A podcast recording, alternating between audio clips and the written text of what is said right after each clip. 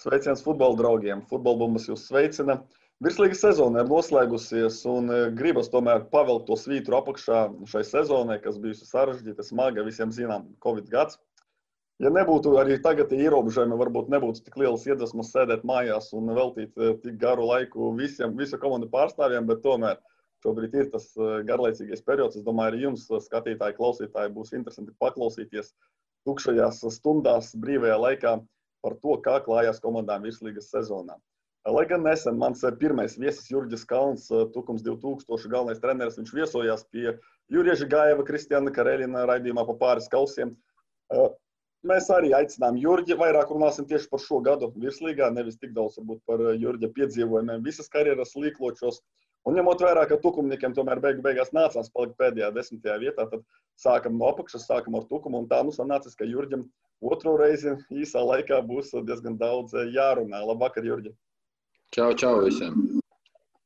Mēs netērēsim īpaši daudz laika, uzreiz sāksim ķerties pie lietas. Uh, Un, lai nebūtu tāds vispārīgs jautājums un izplūdes jautājums, kā tu domā, vai tavai komandai šogad eh, nepatraucēja tas, ka ļoti maz bija spēlētāji, kas tiešām visu sezonu nāca pamatsastāvā un ka jums neizveidojās īsti tas kodols, es domāju, tieši visas sezonas garumā. Jā, brīžiem bija viens tas pats, bet, ja paskatāmies statistiku, tad tikai seši spēlētāji iznāca vismaz 16 mačos pamatsastāvā. Nu, tas, tas nav daudz. Kā tu uz to skaties?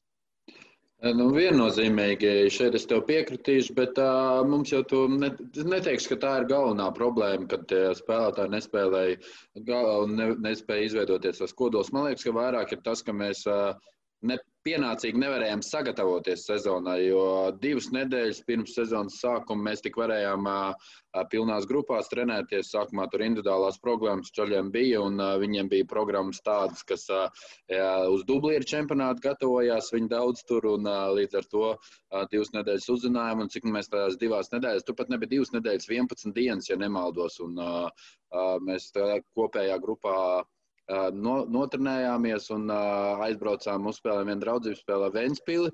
Un brīnumainā kārtā viņi uzvarējām 1-0. Un, un es jau pēc tam, pēc pirmām četrām kārtām, domāju, varbūt, varbūt nevajadzēja. Labāk tur būtu dabūjuši kaut kādas 3, 4 iekšā, un tad mēs uh, spētu kaut kā bišķi pilnvērtīgāk novērtēt tā, to virslīgu. Sanāca tā, ka mēs tiešām uh, apspēlējām Ventspili, un pēc tam nāca Jelgava pretī mums pirmā kārtā, un arī diezgan cienīgi spēlējām, un viens, divi, un likās, ka nu tik būs, un nu tik aizies, un uh, pēc, tam, pēc tam tā melnā strīpa arī turpinājās. Un, uh, spēlētāji mainījās, bet tie laikam būs tev nākamie jautājumi par viņiem. Tur viņi mainījās un tiešām seši spēlētāji tikai nospēlē vairāk par 16 spēlēm.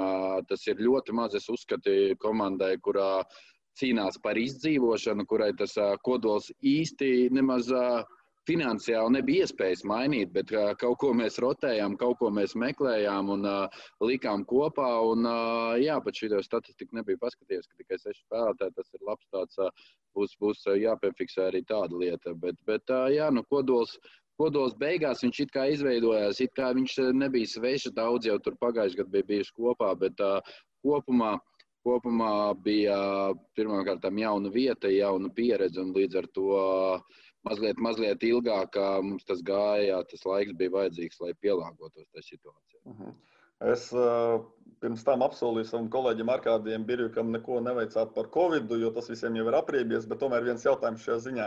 Sākas čempionāts, un tu kā treneris redzi ne tikai Jelgavu, kas ir jūsu pirmās kārtas pretinieks, bet redzi arī citas komandas televīzijā, klātienē. Uh, Un, nu, vienkārši daudz spekulāciju par to, ka varbūt ne visas komandas tomēr ievēroja šos noteikumus Covid laikā, par to, ka nedrīkst būt grupu treniņiem.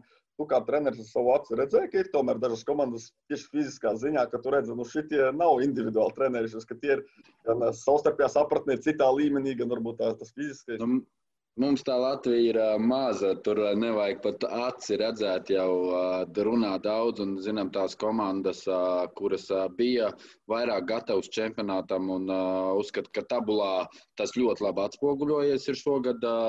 Tiešām gan, labi, nesaukšu vārdus komandām, paši viņi zina, bet tiešām tabulā ir ļoti labi atspoguļojies tas, kuras komandas tiešām gatavojās, nežēloja sevi un neklausīt tā teikt ierobežojumiem, un varbūt kāds kaut ko pārkāp. Bija, bija redzams, bet es biju gaidījis, ka tā atšķirība būs mazliet lielāka. jo tiešām komandas, kuras nebija tik cītīgi gatavojušās, un bija komandas, kuras bija gatavojušās, nu, bija gaidījis, ka būs lielāka atšķirība, bet tomēr nebija tik traki. Bet uh, sezonas gaitā tas viss izlīdzinājās. Un, uh, es jau gaidīju, kad uh, viņi tiks bedrē un sanāca tieši tā, ka mēs uh, iespējams, iespējams, ka mēs tieši to pēdējo apļu dēļ tā, ka visi jau bija uh, tur trenējušies, tur uh, sezonas sākumā vairāk gatavi. Mēs ieskrējāmies tikai sezonas laikā. Iespējams, tāpēc mēs tikai sezonas beigām arī sākām vākt tos punktus. Mhm. Tu mājienu veidā neiedosi par tām komandām, kas pārkāpa. Labi, viena lieta tev nav jāsauc, es varu nosaukt vienkārši, ko esmu dzirdējis savām acīm neredzēju. Tie ir mūsu mīļie, jaukie pašā augšā, kas tabulā pirmajā vietā. Kur, kur ir? Ja tev ir droša informācija, Baumā. Nu, vieni joprojām cīnās par bronzu. Sapratu, jā. Mhm. Kabinetos. Jā, jā, jā. Tāpēc jā. bija tās komandas, tiešām, cik ir dzirdēts, un bija pat pēc tam video kaut kādi Instagramos vai kaut kur, ko viņi tur dara un cik runāts. Un, Cik nu kurš katrs varēja, un mazās pilsētās laikam bija vienkāršāk, un es baigi cerēju, ka arī Tukumā būs vienkāršāk, kad varbūt kaut kāds braucot garām, kāds piemiegs ar acu, nu labi, lai jau mūsējie trenējās. Bet, bet mēs uztaisījām, bija, es neatceros, kurš datums, kad varēja sākt uh, pilnās grupās kaut kāds, nu, minēsim, devītais, neatceros precīzi. Piemēram, jā. Mēs, uz, jā, es, mēs uztaisījām treniņu septītajā, uh, lai cikls būtu un atbrauc pēc 25 minūtēm policija un viss, hop, jūs pirmais treniņš šogad beidzies. Nu, labi, braucam mājās un gaidījām to devīto. Un, un, un, domāju arī, ka varbūt mazā pilsētā viņam vismaz tās divas dienas, jo viņas reāli bija no svara tajā situācijā, lai būtu kaut kādu ciklu izveidot. Un, līdz ar to arī tās mums neļāva, un, un, un mūsu situācija bija tāda, bet no citiem redz, ka laikam labāk. Uh mhm. -huh. Vienā no intervijām tu sacīji, ka jūs kā debitanti pirmo gadu startējāt virslīgā tukums, ka pilnīgi nebijāt gatavi šai virslīgas, nu, teiksim, tā pieredzē, virslīgas prasībām un tā tālāk. Ja mēs sadalām pa segmentiem, es atļaušos apgalvot, tas ir mans apgalvojums, tu droši vari iebilst, ka visvairāk negatīva bija tieši kluba vadība, kura, lai gan jā, Covid ietekmēja, bet tik un tā pieļāva kļūdas, varbūt pārēķinājās un tā tālāk. Kā tu redzi, vadība, treneris, tas esi tu, spēlētāji, varbūt arī klubs kā organizācija organizētu mājas spēles, kuri bija vistuvāk tam virslīgas līmenim, kur iejutās uzreiz un kuriem bija visvairāk jāmācās?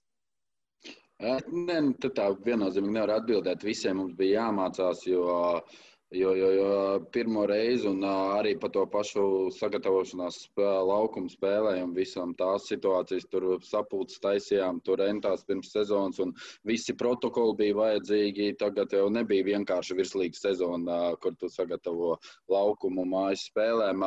Tur vajadzēja mācīties menedžments, nu, tas bija mūsu lai neapvainojas lielākais klupšanas akmens. Šeit es ne, nerunāju par kaut kādu vīziju, par spēlētāju piesaisti vai kaut ko tādu. Es šeit vairāk runāju tieši par to sfēru, kur katrs par ko atbild. Nebija salikts pa plauktiņiem, kas ir, kurš mums ir menedžers komandā. Tāds joprojām sezonas beigās mums nebija, kurš mums atbildīgs par to. Par, nu, par visādām lietām mums bija visu laiku tāds bardaks. Un, pirmā līgā mums viņš tāds nebija, jo vairāk vai mazāk nebija tas atbildība tik liela, un uh, katrs zināja, kas, par ko viņš ir atbildīgs. Tad šogad uh, paši ziniet, ka mums biedrība tukums mainījās uz SIA, un tad tur nāca jauni cilvēki atkal iekšā. Un, uh, Līdz ar to mums uh, sabruka tas, uh, kas mums bija izveidojies automātiski pagājušā gadā, pirmā līgā. Šogad uh, tieši tā problēma bija nu, tieši jā, teiksim, viss, kas saistās par un ap, lai komanda eksistētu. Mhm tīri piemēra veidā. Es arī negribu šoreiz vairs atkārtoties un runāt par to laukuma mērīšanu, ko izpildīja čempioni, bet cita viņu rīcība Rīga mājas spēlēs regulāri nolaist to laukuma pusi pirms puslaika, kur viņiem jāuzbruk, lai varētu ātrāk to bumbu kustināt. Vai, teiksim, tukums dara tādas lietas, vai jūs, vai jūs neesat sasnieguši to līmeni, lai to darītu, vai jūs tā tas nav vajadzīgs tīri salīdzinājumā ar čempioniem, kuri katru sīkāko niansīti padomā un izdara, lai maksimāli atvieglotu savu uzdevumu? Jā, bet tā, man liekas, ka tā, tā tikai Rīga nedara. Tā dara daudzas komandas arī nu, pasaulē. Mhm. Protams, jā, protams, jā. Bet, bet uh, mums, mums bija tāds, nu, mums pirms sezonas bija par to laukumu tieši, ja runājam, uh, jāizvēlās, uh, cik lielu tad mēs viņu nu, gribam. Jo iespējas bija platāk, iespējas bija mazāk, un tā bija mana izvēle, kur es uzskatu par kļūdīgu. Uh, visas sezonas kopumā uztaisīt pēc iespējas pēc iespējas mazāk, jo visus punktus mēs vācām uz lieliem iespējamiem laukumiem. Visas labākās spēles mēs parādījām uz lieliem iespējamiem laukumiem. Un tad, kad sezonas vidū mēs tiešām domājam, vai mainām uz lielo, bet uh, tās līnijas tik ātri arī pļaujot, viņas tur nevar dabūt nost, tās uzkrāsotās, un viņas nevar pamainīt. Un bija tā lielā pauze, tik tur trīs nedēļas, trīs ap pusi, tad domājam, varbūt pamainīs, bet beigās tik un tā vēl bija redzamas, un uh, tad nolēmām, labi, lai jau ir un nākotnē domāsim, kā savādāk. Tā kā tāpēc tā bija lasīt Twitterī kaut kur pa tām līniju mājām, kādas viņas pirms sezonas uzlikām, tur viņas ar paliku, un mēs gribējām tikai viņas palielināt. Tas bija varbūt, jā, tāds man likās, ka būs kompaktāts mazāks laukums, ka mūs būs, mūs būs grūtāk uzlauzt, bet faktiski te laikam es arī biju iedomājies, ka tas virslīgas līmenis ir daudz augstāks nekā pirmā līgā, kuras jau teicu, varbūt neatceros pārsteigts, ka nav ka tas tā nav patiesība. Vienkārši ir tā lieta, ir, kad viņiem ir tas domāšanas ātrums divreiz ātrāks un mazā laukumā, tev vēl mazāk laika ir domāt. Bet, ja mēs runājam tehniski, taktiski un fiziski, tad, tad, tad, tad līmenis ir tieši tāds pats. Vienkārši lēmumu pieņemšanas ātrums ir virslīgā ar pieredzi uzkrājas, viņiem ir daudz lielāks, un līdz ar to viņi tajā mazā laukumā spēja orientēties daudz ātrāk. Un, aizbraucām uz Liepāju, un Mēs varam lēnāk, mums spēlētājs pieņem bumbu, viņam ir daudz lielāka plašuma, arī varbūt tehniskais brāķis kaut kur tā mazliet uh, nav redzams, tāpēc, ka uh, ir tas plašums, ja arī tu, tas pirmais pieskāriens ir uh, bēdīgs tajā situācijā, tev varbūt tajā situācijā ir kaut kādi 2-3 metri, lai uh, sevi, kā teikt, izlabotu, bet uh, mazā laukumā tur ir. Uh, tiešām spēlētājs uzreiz klāt, un uh, mums tas pirmais pieskariens uzreiz zaudēt bumbu pretuzbrukums vai cīņa kaut kāda. Līdz ar to mēs jā, nonācām, ka jo lielāks laukums, jo mums pašiem ērtāk, jo arī mēs mēģinājām spēlēt un uh, nebliezām uz priekšu sezonas sākumā, beigās jau tīri uz rezultātu aizgāja. Tāpēc jā, tas bija tāds mūsu mazais knifiņš. Vairāk mums tādu knifiņu īsti nebija, uh, bija jāiet un jāspēlē. Drusku pārfrāzējot par tiem laukumiem, var teikt, ka Tieši labi bija, ka lielajā laukumā futbols drīkstēja drusku ilgāk pabrīnīties, lielām acīm padomāt ilgāk, un tas jums nenāca par sliktu. Un turklāt daudz brīvo zonu, un jaunieši, jaunie ātrie spēlētāji, arī pēc tam leģionāri, kas bija uz uzbrukuma ātri, varēja vairāk aizskiet. Jā, nu, mēs to arī sākām izmantot beigās, jo, bet, bet, bet nu, ne līdz galam mazliet pietrūka. Labi, parunājam drusku par spēlētājiem, jo to, ko redz skatītāji, redz principā nu, 11 nosacītās figūriņas, bet uh, varbūt nezinu pēc rakstura un tā tālāk. Var atklāt uh, tīri no komandas iekšienes, uh, kur ir izcili dažus spēlētājus, kuri ar kaut ko atšķiras. Viens ir kurš komandas dvēsele, komandas līderis, kurš sauc kaujā. Nu, es iztēlojos, varbūt nezinu, Strots, kuram ir vislielākais spēles laiks, piemēram. Kurš varbūt ir lielākais tādā grūtā brīdī, kurš var pajokot, lielākais joku pēteris. Varbūt pastāst par tiem raksturiem, kuri izceļas no pārējiem. Jā, nu, viņiem visiem, daudziem ir dažādi raksturi. Ja tu par strodu prasi, tad uh, Strodam ir tā pieredze vislielākā, un uh, viņš arī cenšas runāt uz laukumu. Mums ir ļoti maz aizsargu vispār Latvijā, kur runā. Un, uh, viņš ir no tiem, kurš uh, cenšas runāt, kurš uh, vada to aizsardzību. Un, un, un cepur nost viņam, viņš vēl paralēli joprojām strādā korveru coaching, viņš uh, maziem bērniem tos uh, treniņus individuālos. Un, uh, bet bija uz katru treniņu, uz katru spēli un uh, cepur nost viņam. Uh, nu, tāds uh, kapteinis mums, uh, Toms aizgraus, viņš bija tas cilvēks sezonas beigās, kurš tiešām pavilka, kā teikt, uh, visus uz uh, to cīņu. Viņš arī Vācijā tur dzīvoļus sūta un uh, viņš tāds uh, maziņš filozofs mums ir. Un, uh, Un, un, un kas mums vēl ir tāds, daudz ir.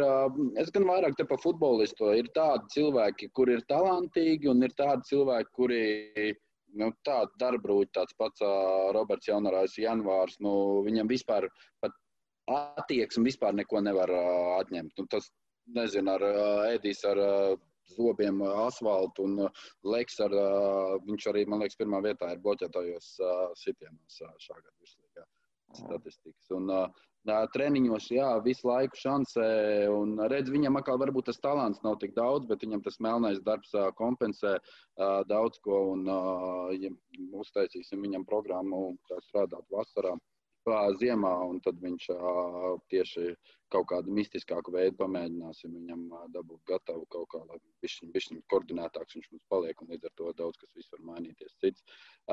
Talantīgs ir Penkevits, un Penkevits ir gan talantīgs, gan darba rūķis, un Viņš jau var pieredzējušiem spēlētājiem kaut ko teikt priekšā, mēģina teikt priekšā, jo es arī visiem saviem teicu, ka es uzskatu, ka labāk ir runāt, runāt nepareizi, bet runāt. Jo tad tev ies automātiski, tu runā, tu runā uz tā laukuma.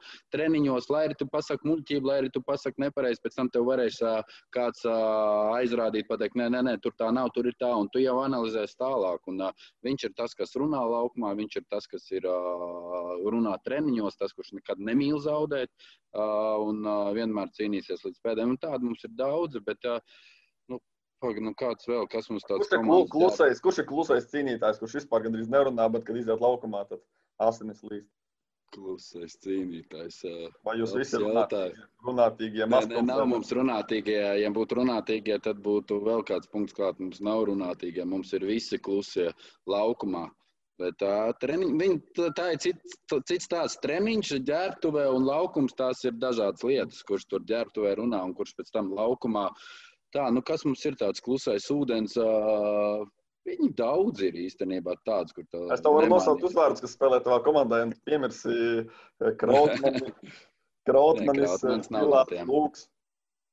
Uh, Lūks nav klusais ūdens, Lūks ir pagaisiem cilvēks. Viņš tāds Kristaps Grebis, uh, otrais liepainieks, teiksim tā, cilvēks pagaisiem. Viņš ir, uh, nē, viņš vien, es vairāk tas liecos uz Blumeru kurš ir principā ģērbtuvē. Es vispār dzīvē viņu neesmu dzirdējis. Uz laukumu viņš iziet varbūt tur pirms, kad tur pastiepjoties vai pažonglējot, paņemoties ar bumbu kādiem diviem, trim tur parunā. Bet tas arī ir viss. Nu, ot, ja man jāpasaka pats klusākais ūdens, tad tas ir Enārs Blūmers un uh, izies laukumā, nežēlos sevi un sitīsies, un, uh, bet arī nerunās. Nu, vēl jau vārdsargi bieži vien ir tie klusie. Baturins Bet Turins nav no klusajiem. Viņš nav tipisks vārdsargs. Sākumā varbūt, kad viņš bija vēl pie zuba un ka viņš bija otrais vārdsargs, tad, tad, tad, tad tā loma viņam bija mazliet savādāk. Pēc tam, kad viņš jau stabili bija vērtībā, numur viens vārdsargs, tad jau viņš tomēr bija skaļāks palika. Un, un, un, un, jā, nu, Jā, viņš, viņš nē, bet Turins nav tipiskais vārdsargs, kas varbūt ir Roberts Ozols. Un kā Pustins, tas ir vēl trakāks, otrs vārdsargs, tas ir vispār cilvēks pa gaisiem. Bet viņš jau jauni, viņi jau visi jauni. Viņiem tāds nobriedušās rakstura īpašības vēl tikai parādīsies, ka tu varēsi, ka viņi sapratīs, ka futbols tā ir viņa dzīve. Kurš nesapratīs, tas nespēlē. Uh mhm. -huh. Pieminēja komandas WhatsApp sarakstī. Nu, skaidrs, ka mūsdienās visām komandām šis iekšējais eh, komandas lokus ir, kas sazinās savā starpā. Nu, neskaitot tās garlaicīgās organizatoriskās lietas, apmēram cikos ir treniņš un tādā garā.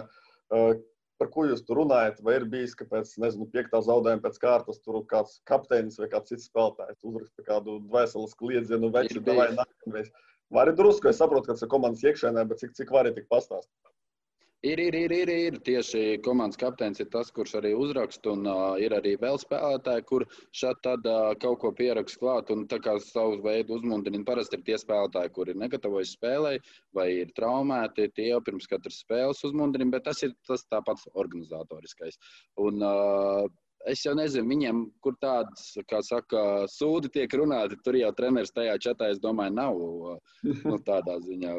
Bet, bet, bet uh, Jā, nu šajā čatā kāds kaut ko, kaut ko izmet, kaut kādu līdzīgu kādam spēlētājam, tur slavenības un kaut kādas video ieliek tur. Bet, pil, pilnībā, bet pilnībā, pilnībā ar to man nekāda problēma nav. Ja pa WhatsApp chatiem runājam, es viņus tur izlasu. Bet, bet kurā komandā man bija, kad vienkārši audā tas bija, kad es biju treneris, arī bija WhatsApp chats. Un, uh, uh, Kaut viens bija četros pa nakti ielicis speciāli priekš manas video. Man nekādu priekšnieku nav. Zini to dziesmu? Es daru, ko es gribu, un man nekādu priekšnieku nav. Es daru, ko es gribu, es daru, ko es gribu. Mūsdienās jā, jā, jā. Zinu, ka viņš nāc pa priekšnieku ļoti skarbi. Jā, jā, viņš nebija spēlējis pirms tam, un, uh, un tad viņš tāds uh, kaut kādos četros pa nakti, jā, bija. Kā tā, tu pats kaut ko spēlētājiem arī tādu svarīgu rakstiski saki, vai tu tikai tādu treniņā klātienē? Es jau tās situācijas, ne, es tajā kopējā WhatsApp grupā es neko tādu, tikai organizatoriskos lēmumus kaut kādus tam līdzīgi vispār ne. Nu, vai arī citreiz pēc spēles ir kaut kāds uzreiz, ka tu ieraksti vēlreiz, vēlreiz paldies par spēli un kaut kādu tur kaut ko iemet iekšā. Bet tā nē, parasti tas ir individuāli vai jā, treniņā. Vai kā labāk ir acis tāds papļāpāt nekā mm. kopējā WhatsApp grupā mēs tiekšā. Mm -hmm. Vēl var lūdzu tādam arī, ja mums skatās plašāks cilvēku lokus, varbūt netik dziļi futbolā, par latviešu spēlētājiem, kas bija tukumā, pastāstīja, no kurām pilsētām pārsvarā nāk audzēkņi tieši, kur viņi ir skolojušies futbolā, un vai ir kāds arī tīrākais tukuma produkts šogad tukuma komandai. Es apmēram zinu, lai gan arī ne perfekti, bet varbūt tā vienkāršākiem vārdiem apkopojot. Nu, Liepājnieki mums ir janvāris Lūks Sidarovs. Tie ir Liepājas audzēkņi. Tieši par tukumniekiem. Nu, ir skonto, strots ir skonto. Jā. Nu, tie ir tukumnieks, ir aizgrāvs. Jā. Nu, labi, viņš pēc tam uz Ventspili bija, pēc tam bija metā, bet tā jau ir. Nu, tas pats Penkevits, viņi gan visi ir no Tumes, no Pūrēm, no kurienes viņi tur visi apkārt no to pen, Penkevits no Tumes ir. Ir bet nu, tāpat tās, tās visas mazās apkārt pilsētiņas jau ir uh, zem tukuma. Tā kā ir Penkevits, ir Anmans, ir Švāns, ir Ozols, ir Blumers. Uh, principā visi tukumnieki, kur visi, visi ja ir tukuma audzēkļi, nav, nav, nav, nav neviens no citas, ne no talsiem, ne no kurienes apkārt. Mums nav tām lielām pilsētām. Visi tikai ir tukumā vai tās mazās pilsētiņas, kas apkārt ir. Bet nezinu to skaitu. Kaut kādā deviņ, vienā spēlē mums bija desmit, man liekas, ja nemaldos. Izgāja laukumā desmit tukuma audzēkņi plus batūriņš. Kurā spēlē tas bija? Es tagad tā no galvas neatceros. Ar mājām, ar mājām jau. Ar mājām jau jā, bija desmit tukumnieku laukumā un batūriņš jūrmalnieks, kas ir turpat blakus. Mm -hmm. Bet vispār eh, neesmu dzirdējis, parasti Liepāja, Valmiera tie ļoti sāpīgi reaģēja savējā nespēlē laukumā par tukumu vispār. Man liekas, pat es neesmu dzirdējis ne, ne negatīvā, ne pozitīvā nozīmē, ka redz, ko mūsēji spēlē. Tāda sajūta, ka tas vispār, nu, tukums skaidrs, ka maza pilsēta, varbūt nav arī tik daudz, kam runāt tur, bet uh, nav šo te runu, ka nu, mūsēji, ne mūsēji. Te jau stāsts ir par to, kad viņi bija. Runāja jau tikai, kad nav. Tiklīdz Liepājā bija Liepājnieks spēlē, neviens nerunāja. Valmierā bija pirmā līgā, Valmieries bija, neviens nerunāja. Liepājā vairs nav runā, Valmierā vairs nav runā. Nebūs vairs tukumā, iespējams arī runās, bet uh, mums tāda vīzija ir arī nākotnē, kad jābūt tiem tukumniekiem. Ir viņiem jābūt, jo tā tomēr ir pilsētas komanda. Uh -huh. Drusku atgriežoties pie paša virslīgas turnīra, var arī nosaukt, vispirms, teiksim, sāksim ar ērtāko pretinieku. Neobligāti jums jāizcīna pret viņu punktu. Varbūt tā ir Rīga, kur jūs zaudējāt trīs spēles, bet, kad tu izgāji, tu jūti, ka vienalga kāda vieta tabulā, bet ar šiem ir iespējams spēlēt. Ventspils. Kāpēc? Es nezinu, kāpēc. Ja viņa komanda, kurā ļoti bieži nenoskaņojās uz vājākiem pretiniekiem, Viņiem bija tas jau skatījos gan spēles pret Metu, kur viņi pret Daugopili un arī mums. Un, mēs sanācām, mēs viņam 0-0 nospēlējām. Jā, mēs sanācām divreiz zaudējām un neizšķirt, ja nemaldos. Uh mhm. -huh. Bet nu, es izteikšu savu versiju. Vai, vai nav tā gadījumā, ka Ventspils, nu, man no malas skatoties, liekas, ka viņi pret tām vadošajām komandām, kas ir sešniekā, ka viņi nu, nežēlīgāko pašu devi. Nu, manuprāt, nav neviena virslīgas komanda. Nu, viņi var redzēt, ka viņi tiešām ir izsaukuši, ka viņiem nav tur varbūt algas samaksātas kā nākas. Nu, tā ir arī publiskā informācija un tā tālāk. Un ka līdz ar to viņi tā izšļāco to visu pret top 6, pēc viņiem vienkārši pietrūkst tā resursa. Nevis tas, ka viņi nenoskaņojas, bet vienkārši jau pārpūlēt. Iespējams, ka tā, bet uh, es nezinu. Ka, uh, iespējams, ka tev taisnība, iespējams, ka varbūt viņiem kaut kāds uh, premēšanas sistēma tur kaut kāda ir arī pret top 6 komandām, kā daudz un dažādas ir. Varbūt tāpēc. Uh, Nezinu, nezinu, bet pret mums viņi nevienu spēli nebija tāda, kur mēs tiešām nevarējām paņemt viņu. Un, nu šeit es to gribu oponēt, jo otrā, trešā spēlē, jā, bet pirmajā spēlē tur sitiens tāds, ka man liekas, Nē, jā, jā, bet. Uh, sezonā. Jā, jā, pēc statistikas var būt, bet es jau sen vairs uh, statistiku uzskatu, ka futbolā statistiku varam nolikt. Uh, trešā plānā vairs nav jākontrolē bumba, vairs nav jāsapana.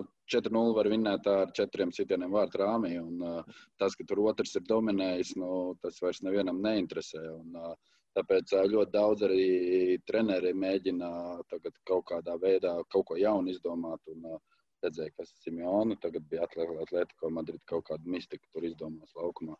Un kad reāls uh, piecas centrā neredzēja to. Es redzēju, jā, redzēju. redzēju. Jā, to uh, screenshot viņš bija.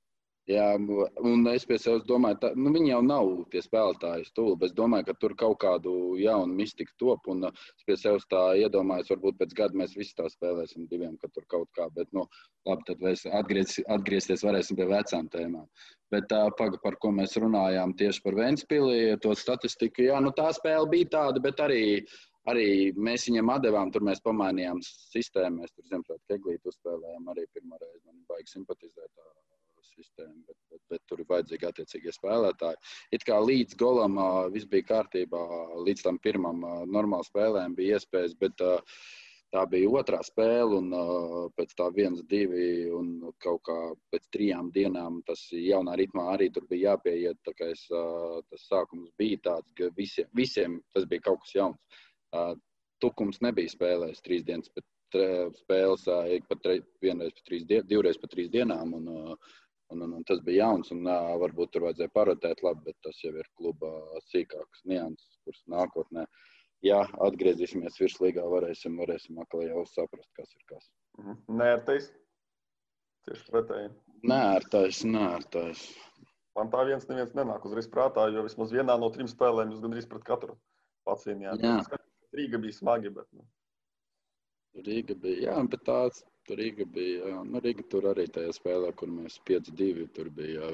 Rīga spēlējas kā kaķis ar peli, principā. Tur tāda spēle bija uz abām, abiem vārtiem. Ne, nebija tāds kā kaut kas ļoti nērts. Es pat varētu nosaukt metu kā neērtu pretinieku. Jo varbūt tāpēc, ka principāls un visas spēles mēs gājām vienu domu tikai uzvarēt, un divas dabūjām iekšā. Un reku tev atšķirība ir, nu būtu vienreiz kaut kur vēl metu uzvarējuši, būtu vai vienu punktu priekšā. Un uh, spēle Daugavas stadionā, uh, jā, neiet neguvām vārds uh, pirmās. Tā, ne, otrā spēle pie viņiem, jā, otrā spēle Daugavas stadionā 0-2, kur uh, otrā puslaikā divu uzbrukumu viņiem divu gūtu vārtu. Un, Un, un, un, un, un tur varēja beigties savādāk. Pirmā spēle arī tur mistika otrā puslaikā tikai piespiedām viņu vispār pār centru netiku. Un tās spēles tādas, teiksim tā, neveiksmīgas. Un arī trešās, trešā spēle sākās neveiksmīgi. Ielaidām puslaika beigās vārdus 0-1 un otrā puslaikā guvām 3 bezatbildes vārdus un 3 uzvarējām. Bet tās visas spēles bija tādas, kur tiešām tāds tad veiksmes faktoriņš kaut kāds pietrūka, jo tā visas tās spēles bija ņemamas. Uh, zinot, ka kalendārs ir saspringts, bieži treneri saka, ka mums tur, nu, mēs tāpat visus pretiniekus zinām, nav laika gatavoties, gatavojamies paši un domājam tikai par sevi. Tu kā treneris, teiksim, uz tās pašas metas piemēra, meta principāls pretinieks, sešu punktu spēles.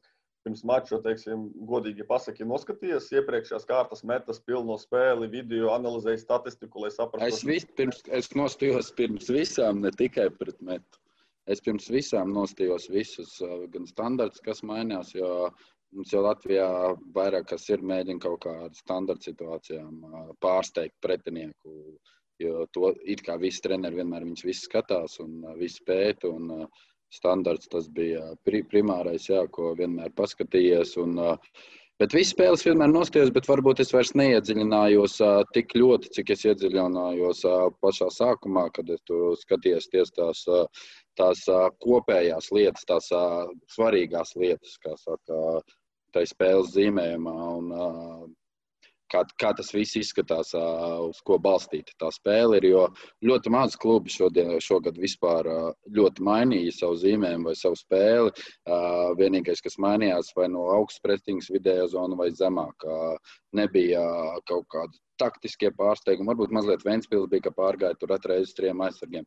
Tas pats uh, Moros pārgāja, RFS pārgāja, bet, bet pārējās komandas, uh, kā mauts savu sistēmu, tā mauts visu sezonas garumā. Nu, Jurģis Kalns mainīja regulāri sistēmu, vismaz tā ilgstošāk spēlēja ar trim schēmām. Pastāsti par tiem apsvērumiem, vai tas bija saistīts ar komplektāciju katrā sezonas brīdī vai ne, neapmierinoši? Ja, nu, sākām mēs uh, parasto 4-2-3-1, jā, pirmā spēle mums bija, ja nemaldos, jā, un uh, ka Palstiņš iesēžās, jā, starpiņā. Uh, to spēli, nu, teiksim tā, šeit vairāk bija tā Ventspils spēle, 0-3 tā otrā. Uh, Uh bija skaidrs, ka, arī pirmā spēle, lai arī mēs tur vedām ilgi, viņa nebija. Bija skaidrs, ka mēs neesam fiziski gatavi.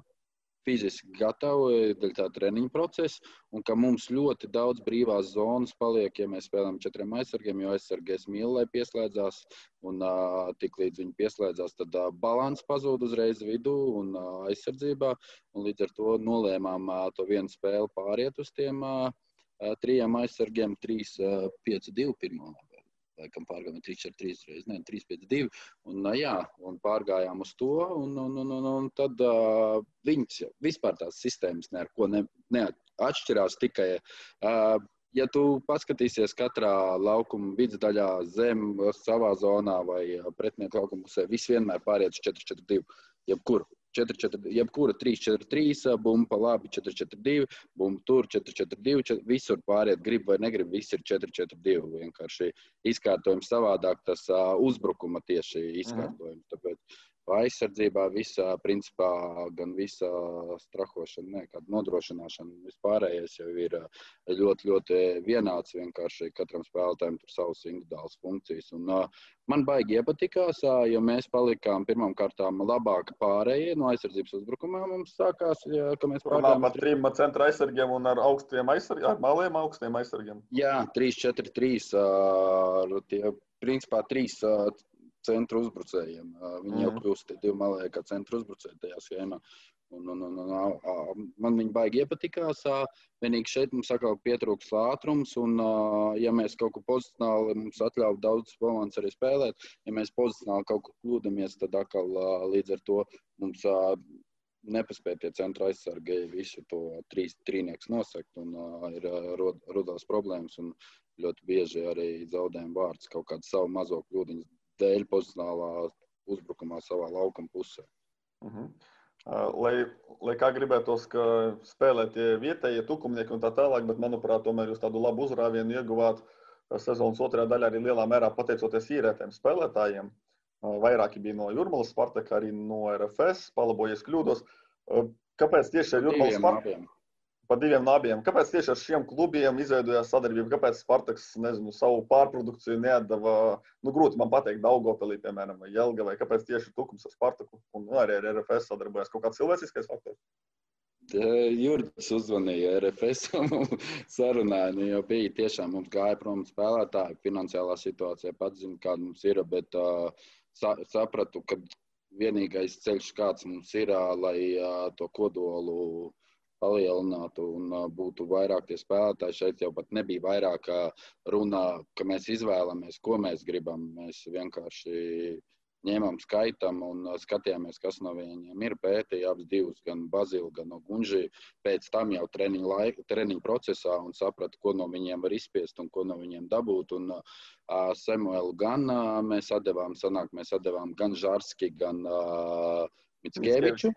Jā, un viņi līdz ar to, to, ka mēs sezonas laikā viņiem piekrītam atdot viņus pārņemt, tad viņi mums izierē Krautmanu un Samuelu divus spēlētājus. Bija gāja runa vēl par Smitu, bija par trešo runu uzbrucējs, jo viņiem bija jāatbrauc kaut kādam diviem vēl uzbrucējiem, bet beigās kaut kas tur nojauka, atbrauc tas Šipošs tikai un kaut kas dabūja traumu, tas Viljams, un līdz ar to.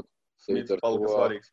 Jā, līdz ar to Smits palika svarīgs. Viņš sāks iztiekšā, un līdz ar to jā, mēs palikām tikai diviem, bet noruna sākumā bija uz trījiem, tā kā mums varēja būt arī vēl Smits klāt. Un, jā, nu, pamainījāmies tā teikt. Un, RFS, nu, tur liepainieki strādā, tur gan Mārs, gan Raimons strādā, tur man ir uh, daudz draugu, kā saka, un uh, tad, tā, ar Usavu kopā es mācījos uh, kursos, un uh, Mēs tur sazvanījāmies tā, un viņiem Jālgavā principā nebija spēles laiku, kas man ir pārsteigums, bet uh, tad es uzzināju, kāpēc, uh, kāda ir uh, Kubarēva attieksme pret uh, cits krāsas spēlētājiem. Un, un, un, un, ja pie viņa komandās viņi nekad nespēlēja, izrādās, ka tāpēc arī nebija spēles laiks gan vienam, gan otram. Un, līdz ar to nu, viņi bija negatavi atnākot, bet uh, sezonas laikā iespēlējos. Es uzskatu, ka gan vienam, gan otram ir uh, labas perspektīvas nākotnē Latvijas līgā. Es neteikšu, ka tas varētu būt RFS, jo RFS spēlē citu veidu futbolu.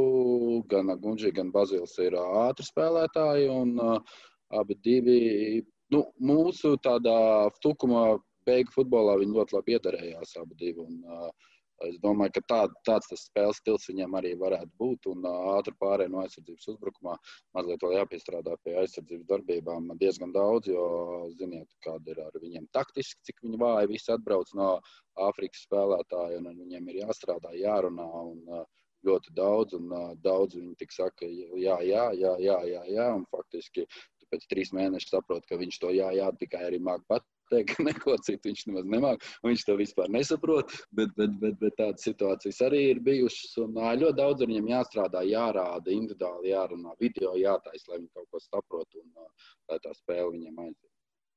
Jā, tā kā tu teici, ka ar RFS izklausījās, ka nu, mazais tukums zvana uz Lielo Rīgu, bet īstenībā tur bija liepainieku, liepainieku sadarbība. Jā.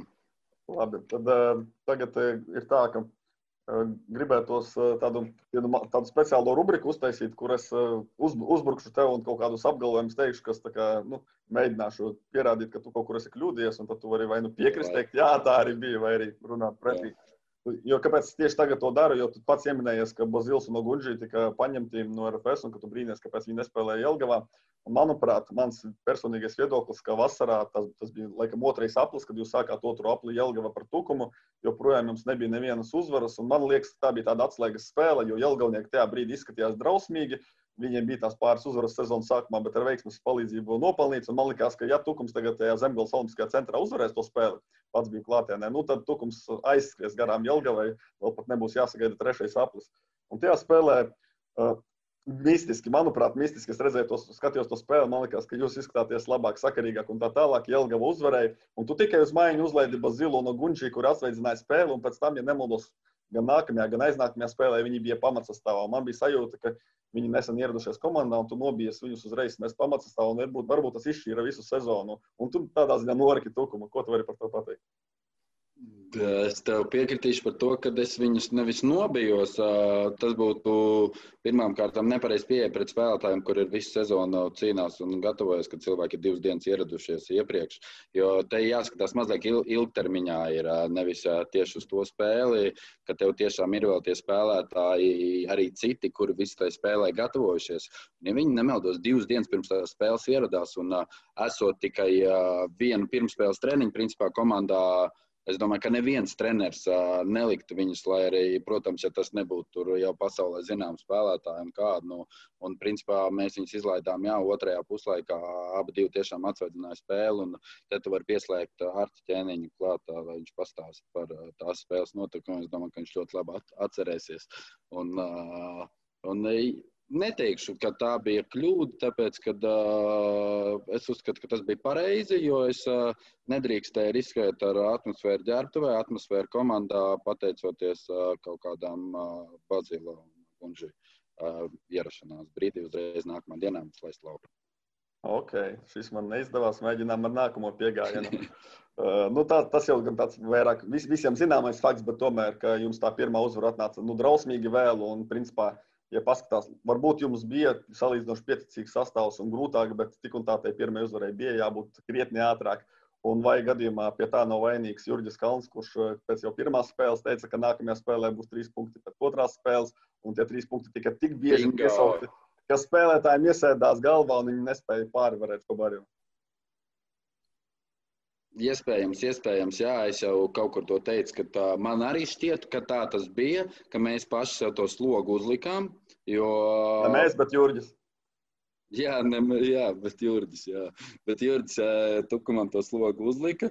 Un, jā, nu, tā arī bija, jo punktus pret Valmieru vēl varējām dabūt daudz spēles bija, kur mēs varējām uh, neizšķirt, noturēt, un arī tie punktiņi būtu iestrādājuši. Bet tā, tā pirmā uzvara, tā pirmā uzvara mums uh, prasījās, ka vajadzīgi. Viņi, viņi bija vajadzīgi tik ļoti tā pirmā uzvara, un ka mēs līdz ar to ievilkām vēl ilgāk, vēl ilgāk, vēl ilgāk tieši arī tās zaudētās spēles.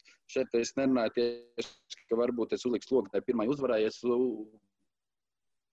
laikam uz sevi man jāpaņem tas, ka es uzliku to slogu tai pirmai uzvarai, bet mēs varējām aizcerties, aizcert vēl nešķirt spēlēs, kurās mēs pie nešķirt gājām uz priekšu un līdām pēc tās pirmās uzvaras. Mm. Nu, jā, kaut kā tā. Mm -hmm. Un uh, trešais un arī pēdējais tāds uzbrauciens, bet varbūt tas pat vairāk ne trenerim, bet arī atkal kluba vadībai. Uh, jums bija salīdzinoši maz spēlētāju, ieskaitot arī dublierus, un jums bija jāpiedalās arī dublieru turnīrā. Un uh, sezonas vidū jums bija ļoti daudz traumu, kas arī jūs pavilka uz leju. Un kā piemēru var minēt, teiksim, Vītolnieks, kurš guva divus vārtus, un 31. jūlijā viņš nospēlēja Nu, es varu kļūdīties drusku faktos, bet fakts kā tāds, ka 31. jūlijā viņš spēlē dublieros, un pēc trim dienām viņš spēlē Daugopilī. Abos, abās spēlēs mākslīgais segums, tur viņš gūs smagu savainojumu. Tāpat tas, tas nav vienīgais gadījums, bija vēl vairāk savainotu spēlētāju. Vai tā nebija neizdarība, nezinu, trenera vai vadības, ka nebija plašāks tomēr spēlētāju lokus, kaut vai 16-gadīgie, 15-gadīgie, un dublieros tomēr nelikt galvenās komandas spēlētājus. Vēl, zinām, ir 18 čempionāts, ka par lielu slodzi bija galvenās komandas spēlētāji, kas arī rezultējās ar traumām. Tur ir Jā, es tev piekritīšu šoreiz, bet tā, tagad, kad tu man atgādini, es atceros to sarunu. Viņam nebija jāspēlē tā dublieru spēle, jo viņš bija. Jā, viņam viņa nebija jāspēlē, bet viņš nosauca visu, kam jāspēlē. Viņš iepriekšējā spēlē maz spēlējis. Bija, viņš man vienkārši pats pajautāja, es varu nospēlēt pie dublieriem. Es, es gribu reāli, man vajag uzņemt formu, jo viņš bija izkritis jau pēc, pirms tam. Viņam bija Viņš nedēļu bija izlaidis, vai kaut kāds pāris dienas nedēļa, nu, kaut kāds kopsumā. Tur. Tad viņš viņu neizlaiž, viņš saka, es gribu, jo es negribēju viņu sūtīt pie tiem dublieriem. Mm. Un viņš pats paprasīja, tukumā, tukumā tā spēle bija dublieru spēle. Dublieri, jā, jā, tukuma rezerves jā, jā, un, jā, un, un, un, un pēc tam, jā, un pēc tam viņš brauc uz Daugopilu, mēs aizbraucām, jā, un tur viņš salūza. Bet uh, 15, U15 arī jāspēlē ir U16 čempionātā, U18 čempionātā, tur ir uh, tās stundas vajadzīgas. Tur uh, tāda rēķināšana, tur paldies Kristupam Dišleram, ka tur labi es viņam visu laiku gāju pretī. Un, principā, arī mēs neizmantojam, tad, kad varējām, mēs sezonas laikā neizmantojam. Tur Anmanu pieņemsim ļoti daudz, jo viņš ļoti daudz spēlē gan U18, gan dublieros. Mēs līdz ar to virslīgā viņu neiesaistījām. Penkevics ir savādāk. Tur atkal es paņēmu viņu uz virslīgu, Penkevics spēlē virslīgā, un tad uh, viņš nepiedalījās principā gan dublieros spēlēs, gan no 18. Pat tās spēles, kuras viņš nespēlēja virslīgās, mēs viņu nesūtījām uz dublieriem. Viņš prasīja, mēs teicām, nē, tev tagad nav. Viss tev pauze, Kristē, tev ir jāatpūšas. Jo tajā viņa vecumā, cik viņš daudz nospēlēja šogad virslīgā, ļoti daudz viņš nospēlēja. Un, uh, ir grūti bija, grūti bija salikt kopā to un uh, tas bija atkal kaut kas jauns un nebija, ka tik daudz. Principā mums viena tie paši spēlētāji bija gan dublieros, gan no 18, gan no 16, un daudz vēl no viņiem arī virslīgā. Un, uh, tie čaļi jau grib spēlēt uh, visi. Un, un, un, un arī tas pats uh, Raivis uh, vēl joprojām nav sācis trenēties kopš tās uh, traumas. Un, un, un, un, uh, gribēja to spēli spēlēt. Un, uh, viņš jau Daugopilī iznāca uz maiņu, nemaldos. Nu, jā, jā, jā, jo dublēros pilnā spēle, un tad Daugopilī uz maiņu. Jā, Daugopilī viņš iznāca uz maiņu, jā, jā. Pēc es, mm -hmm. pareizi, viņš Daugopilī iznāca uz maiņu, un salūza dabūja vēlreiz mainīt. Tas pats Raivis, viņi grib spēlēt, jo viņi nav, viņi nesaņem lielu naudu par trenēšanos un pa visu to, un viņiem tās spēles, tas ir uh, zelta vērtē. Viņam tās spēles visiem ir kā apmēram alga, var teikt, bonus. Bonus, kāpēc tu to dari? Es spēlēju virslīgā. Nav tu profesionāls futbolists, es spēlēju virslīgā. Viss. Tu baigi la, lasīji, lasīji manas domas, jo tieši par algām arī gribēju nākamo jautājumu. Kad Tukuma nebija virslīgā, tad eh, atceros, ka Nauris Matskevičs vienmēr, nu, gluži kā lieloties, teica, ka mums ir pārliecinoši mazākais budžets, lai gan turpat ir meta, kā, kuriem arī ir studentiņi, studentiņi, stipendijas un netik lielas algas, bet Nauris vienmēr teica, mums ir tur bez mazliet trīsreiz mazāks nekā metai. Kā Tukums šajā kompānijā, nu, algas budžets, eh, kur tu redzi? Te, mēs esam savā vietā, desmitā vietā, gan, tabulā, gan tā. Un, uh, es domāju, ka mēs pat esam kaut kādā 12. vietā. Pirmajā līgā bija daži ar lielākiem budžetiem. Tā, tā 12. un 13. vietā mēs esam daži ar lielāku budžetu, jo, teiksim tā, mazāks par mūsējo budžetu. ir grūti iedomāties vispār. No kam pirmajā līgā lielāks LZ Cargo un Supernova? Mm, viennozīmīgi abiem ir. Tiem točni ir abiem lielāks. Tad jāsāk domāt, kas tur nav audē. Beigās es nezinu, kas ar Rīgu tur jau nekas nebija. Teiksim tā, varētu būt, ka mums kaut kāds audas, audas budžets ir. Teiksim tā. Jā. Nu, varbūt mazliet kaut kas tur, jo principā visu budžetu robā izsit trenera algas un smejoties. Bet, nu, jā, nē, nu, Tāds ir, jā, nu, mums pat pirmā līgā bija tas budžets uh, sabalansētāks un mazliet, uh, teiksim tā, tāds pats mums viņš arī bija, bet, bet, bet, bet tās vajadzības nebija tik uh, lielas. Mhm. Tuvojoties mūsu sarunas noslēgumam, vēl dažas tādas varbūt neplūstoši pārējot, bet atsevišķas tēmas. Kad oktobrī jūs izcīnījāt divas uzvaras, un vēl bija viena 1. novembrī, nu, principā, kad notika tā balsošana par labākajiem mēneša spēlētājiem, nu, man ir sajūta, ka, ja notiek spēle 1. datumā, tad tie balsotāji ņem vērā arī to, tad jums bija principā trīs uzvaras neilgā laika posmā, un neviens tukuma spēlētājs neviens.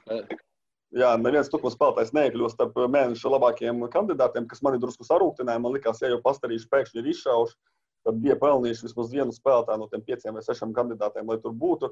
Bet labi, to liekam malā. Kā tu domā, kurš tajā oktobrī, kad jūs uzrāvāt uh, augšā, ja tev būtu jāizska viens spēlētājs, kurš būtu tieši tajā mēnesī? Tā oktobra spēles tas bija. Un, kad jūs uzvarējāt uh, Daugopilī, kad jūs uzvarējāt Spartaku, Spartaku. un jūs uzvarējāt Metu. Trīs uzvaras. Jā. Un pa vidu vēl Valmieru pacīnījāties kausā diezgan cienījami. Kausā, nu, jā. neiet iekšā.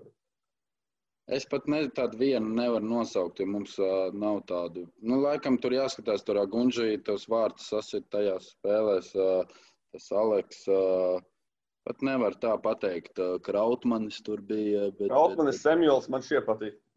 Jā, jā, bija, bija, bija. Nu, ap divi viņi iesit arī Spartakam. Bija trīs, ko es nosaucu. Iesit Spartakam, Samuels iesit arī tur, Krautmans iesit tur, Daugopilī arī.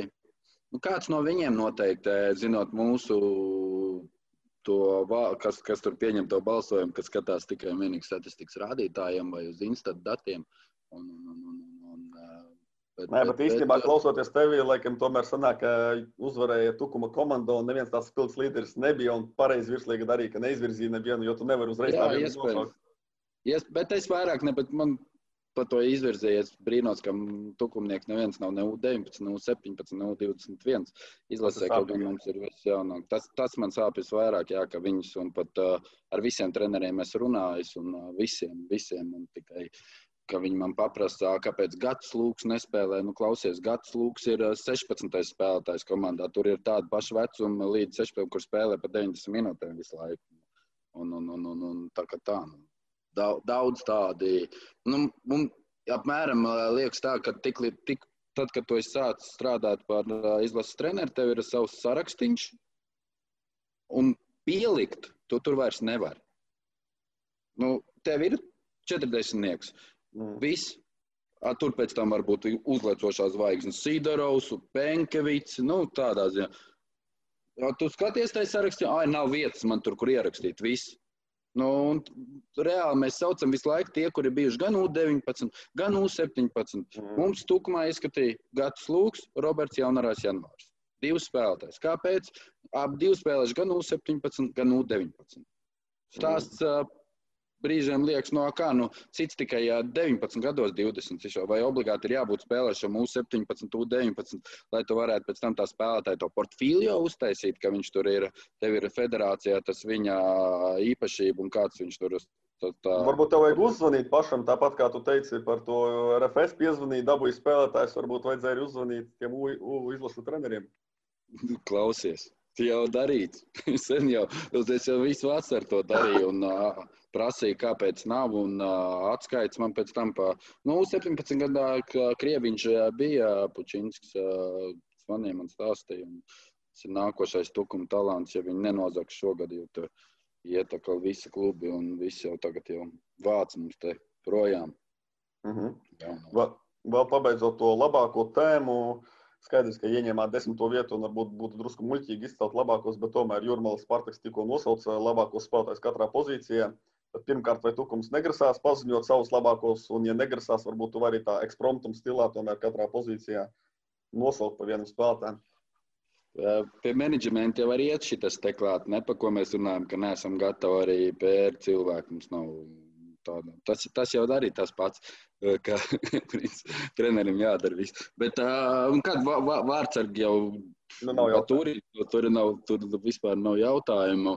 Aizsargiem nu, laikam jāliek Strodam arī jādara. Viņš ir stabilāk, vairāk spēles. Un, un, un, un, lai arī kļūdas, nu, kļūdas bija visiem nu, noteikti no aizsargiem. Nu, Daugavietam viņš... nebūtu bijušas kļūdas, ja viņš spēlētu. Jā, Daugavietim nebūtu bijuši. Nu, netic, ka nebūtu viņam arī kļūdas. Ir, viņš ir ar janvāru viņu vienādi tipu spēlētāji, ap divi, ap divi agresīvi, varbūt Daugavietis vairāk runā vienīgi.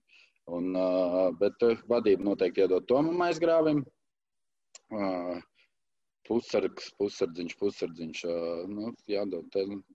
Vienu redzi, mums visu laiku mainījās. Tas gribās jau tie, kas bija no sezonas sākuma, tomēr, kas ir visu to uh, teikt, izgājuši cauri tās uh, ugunskristības no A līdz Z. Nu, Pusargs mums vispār kāds tāds ir, kas ir no A līdz Z. Nemaz, nu, nu, labi, neņemsim jau no Penkevicu, bet pārējie mums taču visi tur nomainījās. Jā. Jā, mums viss nomainījās. Nu, labi, nu, tad ir jādod. Es domāju, ka Samuēlam ir jādod, jādod jo visi virslīgas uh, ar kuriem runāt, un kas saka, ka tas ir labs, tas ir labs, tas, mm. jums, tas arī ir Spartak, tas ir labs, nu ar visiem virslīgas klubiem. Tā kā jādod ar Samuēlām, nu, un uzbrukumā noteikti mm, es dosu, dotu laikam vairāk uh, Ogunži. Mm. Jā, runājot jā. par, pus, par pusargiem, jā, Samuēlam īstenībā lielākais spēles laiks, Penkevis turpat blakus. Nebija tāda viena, kurš tiešām vēl vairāk būtu spēlējis visu sezonu. Uh, Man um, vispār nākotnē patiks tukuma centrs, ja viss, pat, ja viss paliks, kas uh, bija šogad. Tad trīnieks, uh, Penkevits, Anmans, Sidorovs, uh, viss trešais, uh, otrais, pirmais gads. Viņi tur, ja viens viņus varētu noturēt, es domāju, ka nākotnē tā ir diez, diez, diezgan laba rotācija. Tur varētu sanākt, pieliekot vēl kādu pieredzējušāku spēlētāju. Nu, tad, tad daudz tik neslavē, viņus tad arī izdosies noturēt. Paskatīt, ka viņi vēl nav gatavi augstākiem mērķiem.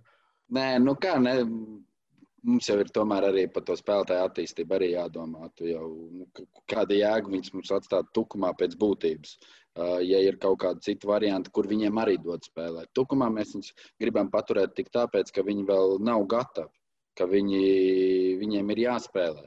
Jo pāri mainīt tagad Latvijā klubu, kur tu atkal būsi dublieros vai būsi jauniešos, nu, nav jēgas no viņa Viņam jāspēlē, ir, ja Tukums ir virslīgā vai Jelgavā vai kur nu virslīgas komandā, kur viņam būs spēles laiks, kur tiešām kā vadība, treneris var piedāvāt spēles laiku, tikai tad viņi var progresēt. Uz tādiem klubiem mēs esam gatavi savus spēlētājus.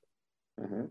Tāds viens fantāzija jautājums, ja tev būtu iespēja vienu jebkuru pasaules futbolistu paņemt šogad tieši šī gada modelī Tukuma sastāvā. Nu, es ceru, ka nenosauksim Messi, tas būtu pašsaprotami. Bet... Es ne, toči nenosaukšu. Nē, Nē, jā, es domāju, ka neviens treneris viņu nenosauks. Jo vi, ieliec vienu Messi tukumā un nekas nemainīsies. Nebūs nekas, tur ir viņa savādāk. Nu, kur tu viņu ieliksi? Nu, labi, tu viņu var ielikt Rīgā, paņemt, to Rīgā paņemt. Jā, Rīgā tu viņu ar RFS varbūt. Bet, bet tukumā nu, viņi Sēdēt uz, so, sēdēt uz soli. Jā, galīgi sistēmā neiederētos tukumu viņu. Es nezinu, nu, te mums vajadzētu. Es domāju, ka vai nu centra aizsargu vai vārdsargu. Bet kuru, kurš tev simpatizē, lai cilvēki zinātu, kā, kādi pasaules futbolisti Jurģi Kalnu uzrunā? Mm -hmm. Man jau tā jāpadomā, kurš tukumā iederētos sākumā.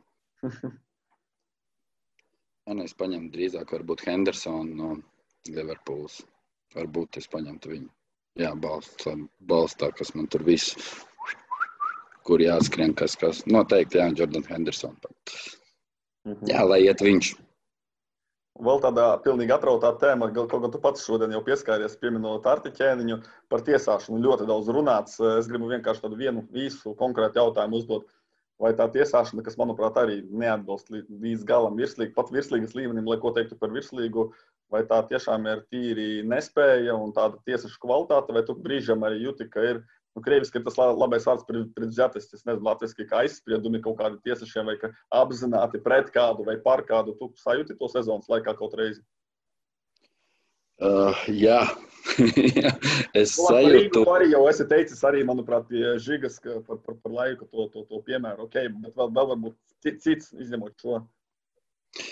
Uh, nē, es sajūtu brīžiem, pirmkārt, es sajūtu respektu pret spēcīgāku komandu. Es, jo tu jau vienmēr meklē to pozitīvo. Nu, tāpēc it kā tu sajūti spēlē tukums, spēlē ar vienalga Rīgas, Liepāja, Ventspils, RFS, vienalga ar ko. Visi 50 uz 50 sodi ir uz tukumvārtiem. Kāda domā, cik tukums uzsit 11 metrus sodus šitiem šogad? Nu, es, ok, par 11 sodim arī, bet nav tā, ka tu spēles laikā tur cepies un saki to, ko tu tagad saki, bet pēc spēles skatoties, tomēr analizēt video. Nē, nē, nē, ir, ir. Ir, ir, ir, ir daudz tā bijis, jo spēles laikā bieži tev jau tas uh, rakurs citreiz ir uh, nepareizs. Emocijas, adrenalīns. Emocijas, jā, un uh, līdz ar to, protams, un es esmu uh, arī daudz sarakstījies ar viņiem tiesnešiem prasījis, kas, ko, lai izskaidro tieši to un to epizodu. Un, uh, un, un, un man, man man patīk, ka man paskaidro nevis mūsējie, kā vienkārši pagriežās, pasmaida un aiziet projām.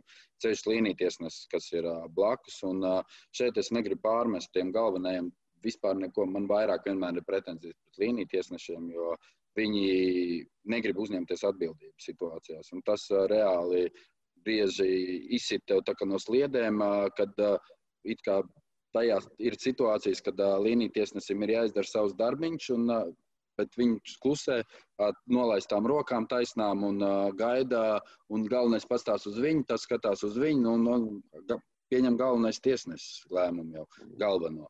Un tad pieņem vai nepieņem galvenais tiesnesis. Bet ir situācijas, kad līnija tiesnesis tiešām var palīdzēt, var asistēt, un brīžiem viņi ir ļoti kūtri uz tām, tādām situācijām. Un, un, jā, un, ja tā nu, brīži ir tā sajūta, ir, kad uh, tiešām mazliet, mazliet uh, respektē un uh, tukumam nekas jau neviens tev nenosodīs, ja tu iedos uz tukuma vārtiem 11 metru sodienas vai apliks ar maziem sodiem, daudz tur uh, varbūt negribot. Un, uh, Bet, bet, ja tas notiks uz Rīgas vārtiem vai ZRPS vārtiem, tad jūs dabūsiet tur, tur dzirdēt, tur nezinu ko. Un, tāpēc, tāpēc tās spēles bija tādas spēles, kur tu sajūti, un uh, bija arī spēles, jau, jā, kur tu jūti, ka tev nav variantu šodien. Tādas mhm. spēles arī bija. Šausmas. Bet par tiem tiesašu asistentiem, teiksim, tu minēji, ka tu jūti, ka ir respekts. Tas vairāk ir domāts laikam, par galvenajiem tiesešiem. Ja tiesašu asistents ir kūtrs un uzņemas atbildību, un diez vai viņš ir uzņemas tajos brīžos, kad vajag pie, nosacīt piepalīdzēt stipriem.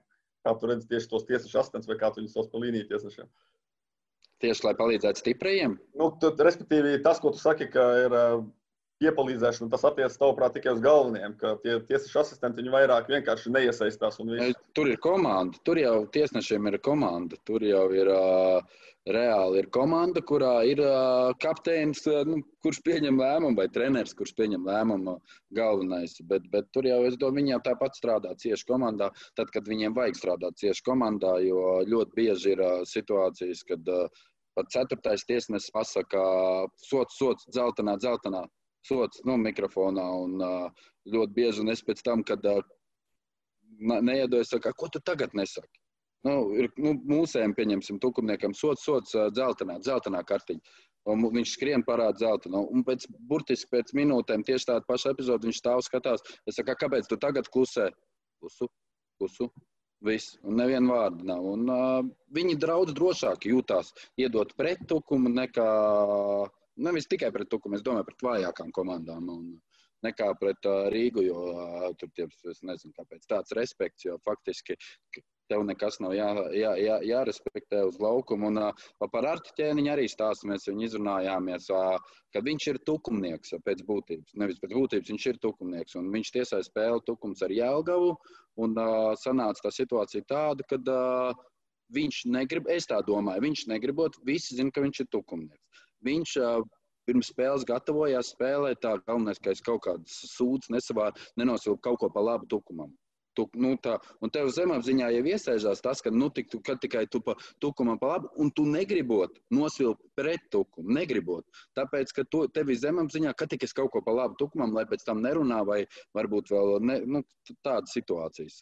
Un es domāju, ka Artim tajā spēlē ar Jelgavu nospēlēja kaut kāds tāda situācija viņam, un līdz ar to sanāca tiešām, ka tā spēle bija tu, ciesā tukumnieks un reāli gremdē tukumu. Un uz līniju ceturtais tiesnesis arī bija Tukumnieks, Vitoļņš, Jāgaunieks, Tukumnieks. Viņš arī Tukumnieks. Arčuns Grucins abiem ir bijis treneris, un Arčuns Grucins viņš izaudzinājās kā cilvēks. Un Arčuns Grucins man tajā spēlē bija blakus, kā, kā asistents. Un Arčuns saka, kāds cilvēks es esmu izaudzinājis. Ārprāts, kauns. tā, bet nu, tās arī bija emocijas. Un, uh, jā, nu, tā, tā bija tieši tā spēle, kur tu pieminēji. Tā galvenā spēle, kur, ja mēs būtu uzvarējuši to spēli. Sazin, kā tas ir pēc. Mm -hmm. Jā, Latvija ir maza, visi, visus pazīst. Par, saki par ceturto tiesasi, bet arī bieži nākas ne tikai ceturto tiesasi strīdēties, runāt, bet arī ar pretinieku treneri, kas sakliedzas un tā tālāk. Nav šogad bijis tāds. Neviens? Tādā... Nē, no, ar tā mazu, man liekas, nav iespējams nesakliekties. Nē, vispār ne ar vienu nebija šogad. Es, man jau man ir bijis pirmā līgā, jā, ar smiltenes treneriem vienmēr ar rozīti ir bijis un tā, bet, bet, bet, bet, bet virslīgā nē. Tas man Nē, ir patīkami. Es pat uh, baigi tam nesakojot. Vienu, manuprāt, tādas 5, 6 epizodes virslīgas spēlē šogad redzēju, ka treneris treneriem nu, burtiski pasūta trīs mājas tālāk un liek aizvērties. Jā, nu, tu saproti, kad spēlē RFS Rīga vai uh, Ventspils Liepā, jā, tur ir cits nakals, vai, kad tu spēlē RFS. Tukums, nu, ko man ar to moros, vai Rīga, nu, ko man, ko man, konavam, vai koņavam, ko es tur, nu, 2, 0, 3. Par laukuma mērīšanu vismaz būtu kaut ko pateikt. Jā, būtu izskrējis un sācis kliegt, jā, uz viņu. Nē, nē, nu kā. Nē, nu tas, redz, kas ir, nu, man, man liekas, kā pret ir baigi labi, ka ir tās preses konferences. Tu pēc tam vari izteikties. Mm. Tas ir tā, pirmā līgā, tu, tu gribētu tās emocijas izteikties. Pēc spēles tu aizies preses konferences un tu mierīgi pastāsti, tu izstāsti visu, izliec to savu. Un jau ir daudz, daudz, daudz mierīgāk un daudz, daudz uh, vienkāršāk braukt mājās pēc spēles. Mm -hmm. Labi, ilgi mēs runājam, noslēdzošais. Man vienkārši cilvēki arī nepiedotu, ja es neuzdot nevienu jautājumu par nākotni, par 21. gadu. Varbūt jau tomēr kaut kas ir zināms, kas nav izskanējis, vai tu paliec kāds modelis, vai pirmā līga varbūt jau runā, ka paliksiet virslīgāk. Ko tu zini pēdējā informācijā? Pēdējā informācija, ka gaidām 15. datumu, 15. datumā būs sēde federācijā, kad uh, jābūt kaut kādam lēmumam. Un, uh, ir mums variants A, ir variants B un ir arī C variants. Tāpēc, tāpēc ir, bet uh, viņi ir tikai virspusēji. Tā, tāpēc uh, šobrīd uh, līdz 15. decembrim arī uh, Mums ir pilnīgi dīkstāv, mēs arī spēlētāji atpūšās, visi mums atpūšās, jo mēs 15. ceram, ka 15. būs skaidrība, lai kādā, kādā virzienā mums ir jāiet, jo gribam laicīgi jau būt gatavi arī nākamajai sezonai. Nezinu, kad viņi sāksies, bet gribam būt gatavi, lai nav tā, ka tā kā bija šogad, pa galvu, pa kaklu gatavojums sezonai, pilnībā negatavi. Un līdz ar to ir tas, jau tas, tas pirmais galvenais, lai tā būs virslīga, lai tā būs pirmā līga, pirmais un galvenais uzdevums būt tai dienai, kad sāksies čempionāts gatavs. Mhm. Ja tā tomēr būs pirmā līga, vai tas nebūs solis atpakaļ, vai tu kā treneris komanda pēc paga virslīgas pagaršošanas nezaudēsiet kaut kur motivāciju. Tas pats, piemēram, tu pieminēji, ka pēc, pirms katras spēles skaties pretinieku video. Nu, pirmajā līgā nevienmēr ir tāda iespēja ir noskatīties pretinieku. Ir iespēja. Pilnīgi visas spēles. Pilnīgi viss. Nu, tur nav tā, ka ar to vienu kameru kaut kā no centra. Nu, jā, jā, nē, nu ir, jā, jā, ir, bet uh, ko klubs pats uzstāda kameru, pēc tam viņš nav, nav tas, bet, bet, bet kaut ko jau tu redzi šā vai tā. Tu, tu būsi ar mieru tik un tā strādāt profesionāli, skatīties tos. Nezinu, man jau priekš sevis, bet, bet, bet uh, piekrīt, ka tas būs solis apakaļ, diezgan uh, liels solis apakaļ pirmkārt jauniem spēlētājiem. Jau. Un otrām kārtām reāli, lai arī viss saka, nu, tukums izkritīs ātri ieies būs reāli grūti to izdarīt. Tas būs principā, es nezinu, teiksim tā, ar vietējiem tukumniekiem nav variantu, ar tikai latviešiem bez variantnieks arī. Nu, tad tur es nezinu, jo tur būs pirmkārt jau motivācijas problēmas. Vai nu tev pilnībā viss komanda ir jānomaina, lai tiktu no jauna apakaļ iekšā, un atstājot tikai jaunos tukumniekus, vai nu to atkal es nezinu, pieliec 4-5 tiešām dārgus spēlētājus klāt, un tad tu vari mēģināt tikt apakaļ. Jo tā motivācija izkrītot ārā, tas arī pēc izcīnītās, pieņemsim, bija, bija, bija pieredze, ir bijusi pieredze, ka daudz mēs izcīnījām trešo vietu. Un nākošā gadā es Jurim toreiz teicu, ja tu gribi atkal tikt kāpt vēl viens vēl iet augšā, te ir viss sastāvs jāmaina. Tāpēc, ka tur spēlē spēlētāji, kuriem tas nav primārais darbs. Tas nav viņu darbs, un uh, lai tu viņus motivētu, tagad uh, vai jācīnās pa otro, pa pirmo, nu viņiem tas nav vajadzīgs. Viņi dabūja savas medaļas, uh, viņi izcīnīja, tāpat arī Tukums virslīgā bija. Nu, es nezinu, vai tu Tomais Grau, Raivu Vītolnieku, uh, Dāvis Andris Strodi varēsi nākošu gadu motivēt uh, par paldies spēlēt pirmā līgā. Nu, būs baigi grūti to izdarīt, tāpēc, uh, tāpēc uh, ļoti, ļoti ceru, ka uh, tomēr tas solis mums nebūs jāatspēr. Un, uh, mēs varēsim turpināt attīstīt uh, gan vietējos spēlētājus, gan visu tukumu augstāko sabiedrībā, jo ir, ir, ir viss tā ažiotāža pa virslīgu, pirmo līgu ir nesalīdzināmas lietas.